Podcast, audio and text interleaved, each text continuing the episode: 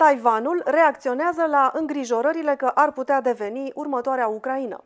Oficialii de pe insulă subliniază modul în care cele două situații sunt diferite.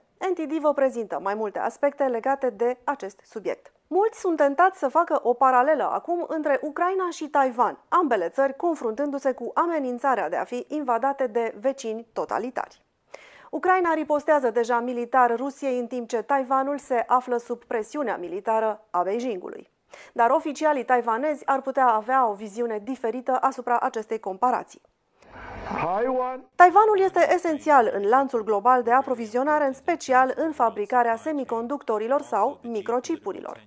Aceste dispozitive minuscule reprezintă creierul tuturor produselor electronice de la avioanele de luptă la iPhone-uri. Fără chipuri, viața modernă nu ar fi posibilă. Taiwanul domină piața producției de chipuri. Insula produce peste 90% din microchipurile de ultimă generație din lume.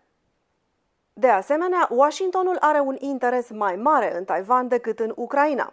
Statele Unite mențin un pact de securitate cu Taiwanul, iar în cadrul acestuia, America s-a angajat să furnizeze Taiwanului arme pentru a se proteja de o invazie chineză. Dar SUA nu au un astfel de acord cu Ucraina. Interesul Americii în Taiwan are de-a face și cu locația sa. Insula se află pe o linie de apărare care este esențială pentru securitatea Americii. Este vorba de un lanț de insule care se întinde din Japonia până în Malaezia, iar această linie de apărare împiedică Beijingul să lanseze atacuri cu rachete nucleare de pe submarine împotriva SUA. Având acces la apele adânci dincolo de lanțul de insule, armata americană ar fi capabilă să detecteze și să neutralizeze rapid atacurile chinezești. În plus, SUA are un parteneriat comercial mult mai strâns cu Taiwan.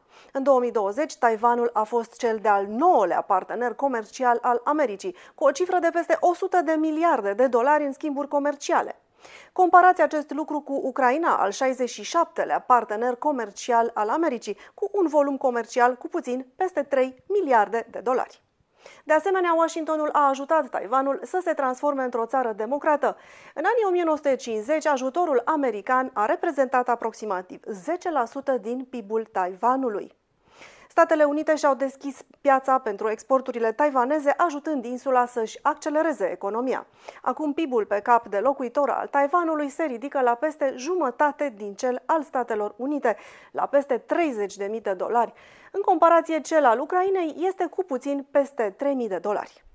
Să mai amintim și despre poziția geografică, care joacă și ea un rol esențial. Taiwanul și China continentală sunt separate de o strâmtoare cu o lățime de peste 160 de kilometri, ori nu există o astfel de barieră între Ucraina și Rusia, deoarece granița lor comună se află în întregime pe uscat.